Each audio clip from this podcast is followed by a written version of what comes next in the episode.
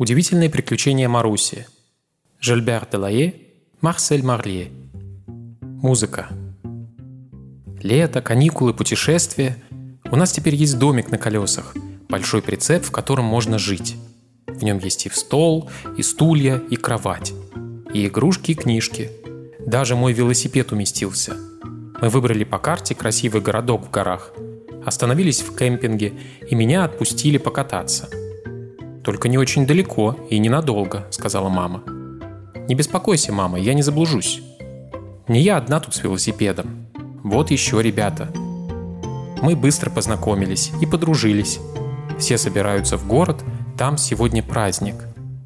«Поехали с нами, Маруся. Только скорее, опоздаем». Мы быстро доехали до города. Сколько тут народу! Вдоль главной улицы стояли люди — Тут и горожане, и туристы, и жители окрестных деревень. Не каждый же день бывает праздник. Мы еле протолкнулись в толпе. Сейчас начнется. Военный оркестр открывает парад. Торжественно зазвучали фанфары. Музыканты в старинных мундирах и высоких шапках. Я только в книжках такие видала. Медные фанфары блестят на солнце. Красота. Но где мой таксик? Я испугалась. В такой толпе маленькой собачки недолго и потеряться. Ах, вот он где. Выбежал вперед, смотрит и не может понять, что это за странный человек в красивом белом мундире с красными лампасами стоит лицом к музыкантам. Ни на чем не играет, а только молча размахивает руками. Это дирижер. Он управляет оркестром. Каких только инструментов тут нет. Посмотри, таксик, это духовые инструменты – а вот ударные, барабаны и тарелки.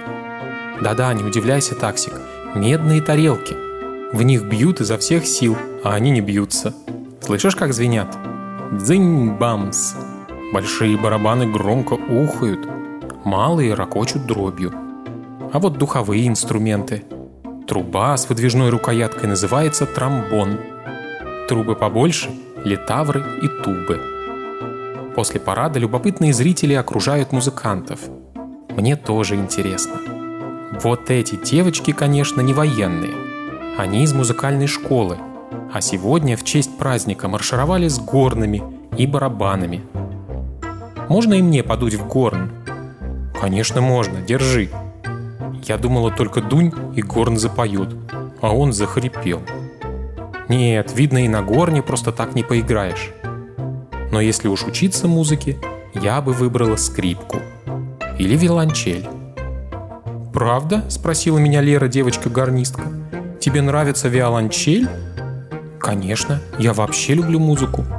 «Тогда пойдем со мной», Моя сестра Вероника как раз играет на виолончели, и сегодня у нее концерт. У меня есть два билета. Вот это повезло! Спасибо! Струнный оркестр, скрипки и авиалончели. Я могу слушать часами. «А где твоя сестра?» – спросила я Леру. «Вон, в белом платье, видишь?» Но тут на нас зашикали соседи. «Тише, не мешайте!» В антракте Лера познакомила меня с Вероникой. «Как ты научилась играть? Это трудно?» «Ты тоже хочешь?» – улыбнулась Вероника. «Ну, приходи к нам завтра в гости. Я тебе все расскажу и даже поучу». Сейчас каникулы, времени много. Я с удовольствием. Только не забудь сказать своим родителям. Ладно. Уже довольно поздно. Темнеет. Мама с папой, наверное, волнуются. Да и праздник уже кончился. Или не кончился. Что это за веселая толпа? Смеются, поют, играют на аккордеонах. Сейчас на площади будут танцы. Ты с нами?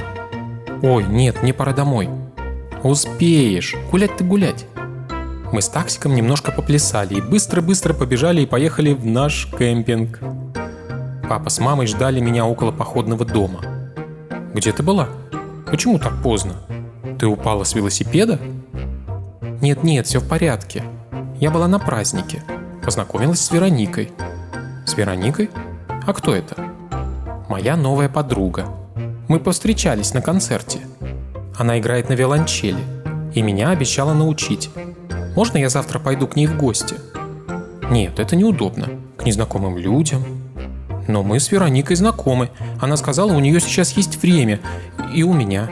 Ну, пожалуйста, можно?» Утром папа позвонил Веронике. К телефону подошел ее дедушка. «Конечно, мы ждем Марусю. Пусть приходит, когда захочет». И Вероника ждет. «Нет-нет, это очень удобно. Мы будем так рады». Вероника с удовольствием будет с ней заниматься. Тем более у девочек каникулы. Ура! Мой папа согласился. После обеда я отправилась к Веронике. Сначала Вероника решила проверить, есть ли у меня слух.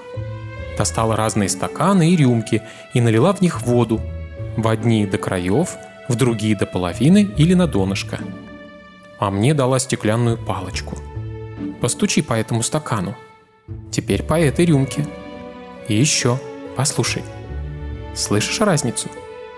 Еще бы. Одни звучат тоненько, другие басовито. Молодец. Музыканты говорят высокие звуки и низкие. И записывают их значками-нотами на нотном стане. Я тебе покажу. Про ноты я немножко знала и раньше, так что с нотной грамотой дело пошло быстро. «А теперь сюрприз», — сказала Вероника. «Я начала учиться музыке, когда была такая же, как ты. И мне купили виолончель-половинку — Потом она мне стала мала. И где она теперь? Да вот она, смотри. Вот это самое? Ну да, я ее сохранила. Думаю, она тебе подойдет. Великовато немножко, но это не страшно. И я могу на ней учиться? Да, только надо привести ее в порядок. Что ты делаешь? Меняю порванные струны на новые. Вот так. А теперь надо настроить инструмент. Ну, все готово. Мы с Вероникой занимаемся каждый день. И обе не нарадуемся. Я с утра жду не дождусь, когда начнется наш урок. А зачем надо левой рукой скользить по струнам? Чтобы менять высоту звука. Вот послушай. Мне так хочется хоть что-нибудь скорее сыграть самой. Не торопись. Для начала попробуй сыграть гамму без смычка, одними пальцами. Так, так, еще разок. Уже лучше. Я стараюсь изо всех сил. Вероника меня хвалит. В следующий раз покажу тебе, как держать смычок. Урок за уроком я уже неплохо читаю ноты. Вероника учит меня владеть смычком. Это довольно трудно. Сначала получался только скрежет. «Ничего-ничего», — говорила Вероника. «Все получится. Держи руку свободнее. Хорошо». Ох, хорошо, да не очень. Так трудно за всем уследить как сидишь, как водишь смычком, как прижимаешь струны. И ноты разбегаются перед глазами точно муравьи. А еще надо выдерживать ритм, не спешить и не медлить. Однажды ночью мне приснился сон, как будто я сижу на крыше и играю на виолончели. Передо мной горы, сияет луна, мелодия льется, как лунный свет. И таксик тихо подвывает. Но вдруг один палец срывается со струны – я беру фальшивую ноту, и вся красота пропадает. Гав, гав, как плохо, лает таксик. На утро я приехала на урок в плохом настроении.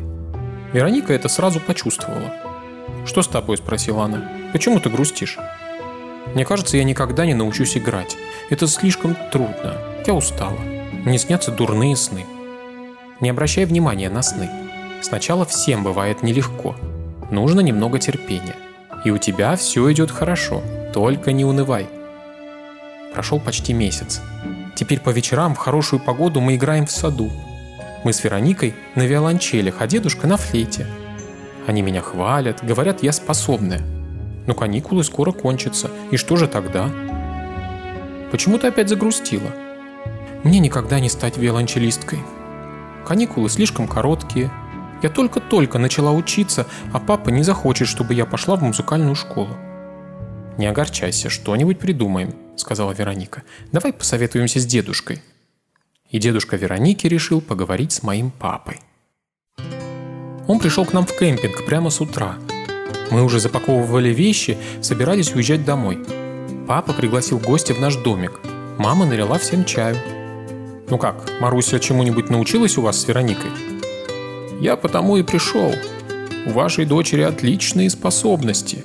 Ей бы нужно пойти в музыкальную школу. Правда? Папа по-настоящему удивился. Да-да, поверьте, Я сам музыкант. У девочки хороший слух, твердая рука. Инструмент ее слушается, а это бывает не так часто. Да я не против музыкальной школы, согласился папа. Но у нас нет виолончели. Об этом можете не беспокоиться. Не беспокоиться? Хорошенькое дело. На чем же мне играть? Но очень скоро появилась Вероника и принесла свою виолончель-половинку. «Возьми, Маруся, мне она уже не нужна, а тебе пригодится». Мне стало неловко. Как принять такой подарок? Но Вероника твердила. «Возьми, мне будет так приятно знать, что ты играешь на моем инструменте». «Спасибо, Вероника, спасибо за виолончели, за уроки. Мы ведь еще увидимся?» «Увидимся, конечно. Приезжай через год». Вот так закончились мои каникулы. Это было прекрасное лето.